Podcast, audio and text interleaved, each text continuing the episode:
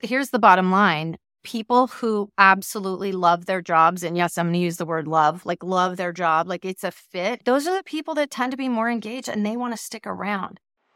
Welcome to Powered by Instinct, a podcast for professionals who think about how your fundamental nature drives performance. In each episode, Kolbe experts will interview top performers, team leaders, consultants, and coaches to discuss identifying team members' strengths, aligning those strengths with their jobs, and optimizing individual and team performance. If you're interested in getting more done more naturally, then let's jump in. Hey, everybody, you get a twofer today on the Powered by Instinct podcast. I'm David Kolbe, CEO visionary of Kolbe Corp. Amy Bruske, president and integrator here at Kolbe Corp. Good to see you, Amy. Great to be here. I'm so excited about this topic today. Yeah, I am too. So the topic today, really, it's a reaction. Gallup did a survey about employee engagement and the results, well, we can talk about whether we're surprised or what we think about them, but basically the results are saying the trend continues, employee engagement going down. It had been trending up for a number of years, but then starting in 2021, kind of after the pandemic, and I think little refresher, I think maybe surprising a lot of people, the pandemic actually helped boost employee engagement. I think the widespread theory, and I, I ascribe to this too, is you know, it was a crisis. People hunkered down. It's that, you know, when you're attacked, you get engaged because uh-huh. we've got to buckle down and survive, get everything done. But then since then, in two successive years, in 2021 and 22, employee engagement has ticked down by two percentage points both times. And then this last year, also active disengagement. So, you know, the ones who aren't engaged, that's one thing. They're like, ah, we're not so engaged. Active disengagement. So maybe something like quiet quitting, that's mm-hmm. also going up. So 18%, almost a fifth of the workforce is actively checked out of what they're well, doing. And sometimes actively disengaged means you're actually sabotaging, like you're negative, you're affecting other people, all that, versus quiet quitting where I'm just, I'm going to hang back. I'm not going to really, you know, do very much or contribute very much. But active disengagement can be, can look even worse. So that's, really, yeah. I mean, so concerning for anyone in a workplace. Yeah.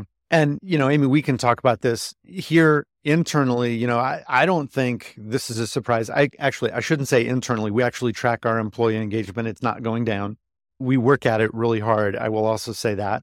Engagement Multiplier is actually a vendor that we use that really helps us with that to, to measure it and to talk to people internally about it to make sure that it stays up. But really what I meant was talking to our clients, hearing that direct information. It, it doesn't surprise me. I mean, does it surprise you, Amy?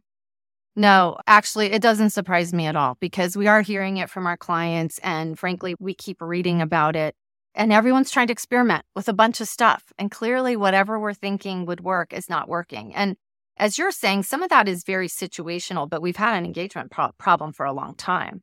It's just leaders are really in pain right now. I, I think we need to talk about the employees, but I also want to touch base a little bit on leaders because they are burnt out. And the Gallup survey that came out sometime late 2022, I think it was right around October or November, was showing that only one in three leaders are engaged. So we're talking about the employees, right? But now we've got leaders too who can't even be good role models, and they themselves are really burnt out. So yeah. I think that's compounding what we're seeing.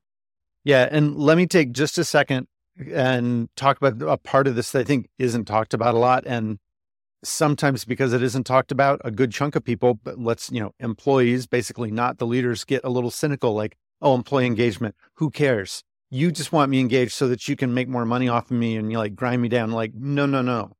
It's important, yes, for the company because it's been shown over and over again when you have engaged employees, the company does better and it's more profitable.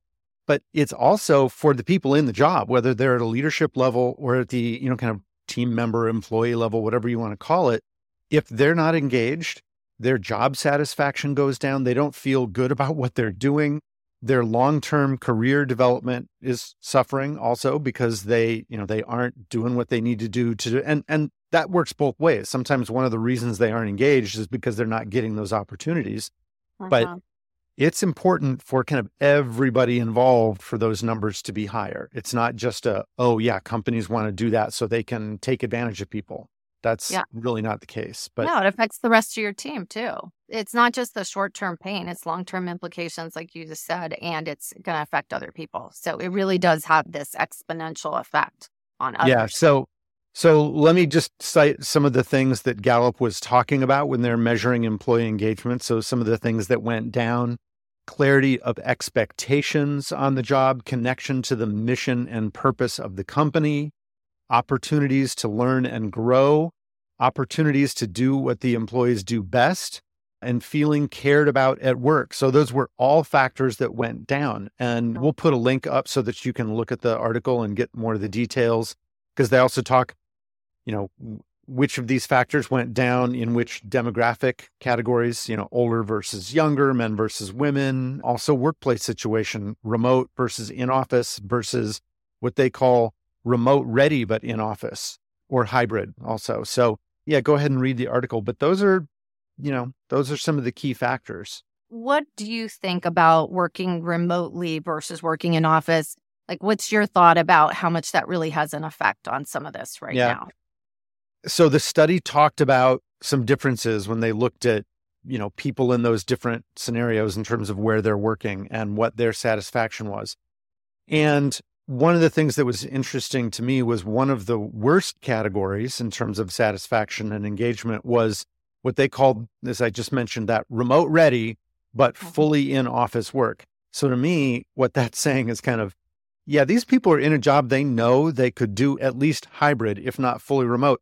And yet they're stuck in the office all the time. And I think there's a lot of frustration among people who are in that position because, the, again, the key part is they know from what they do that it doesn't have to be in the office all the time. So they feel like it's really unfair because so many other people get to work remote or hybrid. So I think, you know, that's a factor. But I also think, and the study also showed kind of at the other end of the spectrum, that people who are fully remote are more disconnected. And if you, you know, again, reading through the list here, clarity of expectations. You know, if you're not in the office, there's less of an opportunity for you to hear that informal, you know, somebody telling you, or maybe overhearing your conversation and hearing that you don't understand something and saying, Oh, you know, I heard you talking about X, and I think, you know, really it should be this different thing. So they're more disconnected also. Well, yeah. And the, as you said, it was clarity of expectations, connection to the mission and the purpose of the company, and then opportunities to learn and grow. I do worry about people younger in their careers. So early Yep. in your career in any environment, how do you have opportunities to learn and grow where you're not getting to just observe some of the Yep. through osmosis that you get, that some of the learning about how people get things done and solve problems, and you're missing that too. So this is the Powered by Instinct podcast, though. Let's bring this in Yeah. a little bit to conation, how conative factors are playing into this. So Yeah. what do you think? I mean, here's here's the bottom line. People who absolutely love their jobs, and yes, I'm going to use the word love, like love their job, like it's a fit. In order for it to be a fit, has to fit you in all three parts of the mind, which we can talk about in a minute. But those are the people that tend to be more engaged, and they want to stick around. So I I love this. I love sports analogies, and I think a lot of you he- have heard before, like being in the zone. When there is a great fit for your role, you're in the zone. It requires less effort you know, it's the kind of stuff you could do all day. And I do think that, you know, it is important to have the skills and be a good fit for what you just naturally do well. Affectively, or your, there's got to be a fit with your values. So you got to be connected to the mission of the company and your values and all of that. But this missing piece of it is that the way you naturally solve problems or the way you naturally execute is what's needed in your role and you're thriving in that. And so there's this missing link that we know it when people pay attention to this, it makes a significant difference in turnover and engagement and all of those things. So it's just long been ignored. So here's what leaders are doing. They are adding back more fun and just like they were doing before, they're going to Yep. have free food and we're going to do all these games. And I do think a lot of that's important for fun and culture and all of all those kinds of things. But when I'm in my individual role, I'm working against my strengths, there's no amount of that that's going to make a difference. Same with salary. And I think it also breeds cynicism sometimes. You know, people are smart enough to understand when they're being fed bread and circuses and real problems aren't getting addressed. So it's like, oh, great. You know, we spent time and money to get together for a happy hour, but I still am not being judged fairly on what I'm doing or my boss still hasn't told me what the expectations are so that when I'm, you know, I've come up short, I don't know how to fix it.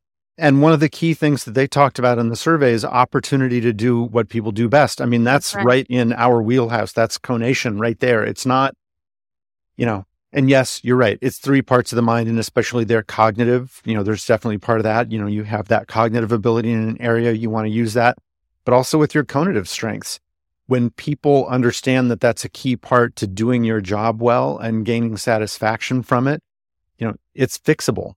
It doesn't need to be a mystery that just never gets addressed. And so that's the article talked about, well, what are some of the things to do? I mean, it really focused more, you know, just on the trends and what they're seeing uh-huh. but it, it, touched a little bit on what to do. And it was interesting to me. One of the things they, and probably one of the chief recommendations was, oh, leaders need to have conversations with all of their people, like 15 to 30 minutes a week to talk about their jobs. Well, but what about their jobs?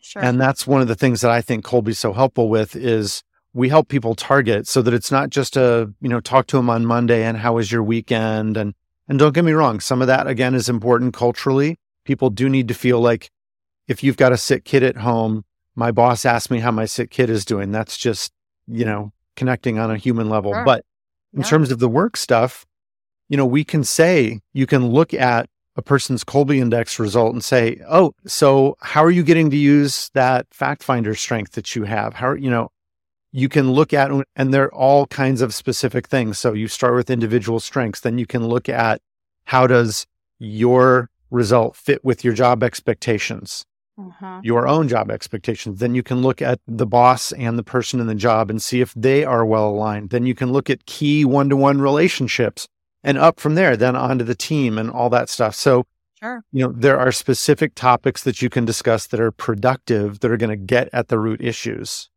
So maybe we can even give a key question for everybody. One of the things that's just so simple and straightforward is is ask someone, How have you gotten to use your strengths this week? Or what is the one task that you either keep putting off or is causing you the most stress? Or, you know, there, there are some really basic questions. If you haven't had those conversations with people yeah. this week, try those out because it makes a big difference. Yeah. So that's the question. For instance, the what is the one task? Follow it up. When you get the answer, it's not just so that you hear mm-hmm. the answer, it's then, well, what do you do about it? So, what are the techniques? You know, is it, and you got to listen is that something that somebody else should be doing because it's just never going to be a good fit for you and the organization would be better served? You know, more than likely though, hey, it is part of your job. So what are the techniques for handling it? Hey, tackle that first thing in the day when you still have energy. Only do it for a limited chunk of time so that you aren't dreading it so much because you know it's an entire day of something that's really going to stress you out. So get to those solutions too. That's got to be part of the conversation. Yeah. And for any leaders that are listening right now, it's key to let you know it's not massive changes. So we're not talking about having to change everything about someone's role. People yep. will tell me if they just do one task that causes them stress just a little bit differently or reduce the amount of time they work against their grain, even by 10 or 20%, that makes a big difference in how satisfied yep. someone is. And then, you know, ultimately, one of the things I liked about this, the survey was one of the five things they said was that people wanted to feel cared for at work, right? I want someone who actually cares about me.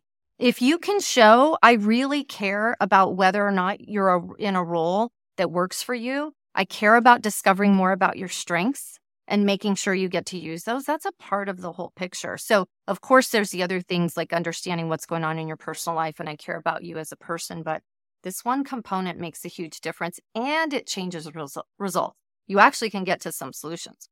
So I think that's huge. Great. Well, I think that's enough. I'm an Aiton fact finder. I could keep going on, but we'll yeah. just cut it there. Uh, thanks for listening. And uh, Amy, great to do the twofer with you today. Great. And and let me just remind everybody if you need more information on any of these solutions, first of all, we talked about the Kolbe system overall, but just remember that the Kolbe system will help you with four different things. First, helping identify strengths. Secondly, is making sure that those people get to use their strengths, is their alignment, like David was talking about quite a bit. And then there's the piece about working with other people and collaboration. Sometimes the people you work with are the ones that are stressing you out the most or a team that's just kind of not getting enough done and they're spinning their wheels, we have measures for that to see what team dynamics are at play and some solutions. And then lastly is as you're adding to the team, adding to people, we have solutions for that too. And of course, you can get more of that information at Kolbe.com. Yep. Thanks for the pitch. Of course. Thanks, all David. right, we'll see y'all later. Thanks for checking out this episode of Powered by Instinct. This show is brought to you by Kolbe Corp, a company that helps leaders and organizations thrive using the only instinctive strengths assessment on the market. If you enjoyed this episode, then follow Powered by Instinct wherever you get your favorite podcasts, or join us online at Kolbe.com slash podcast for all the latest episodes.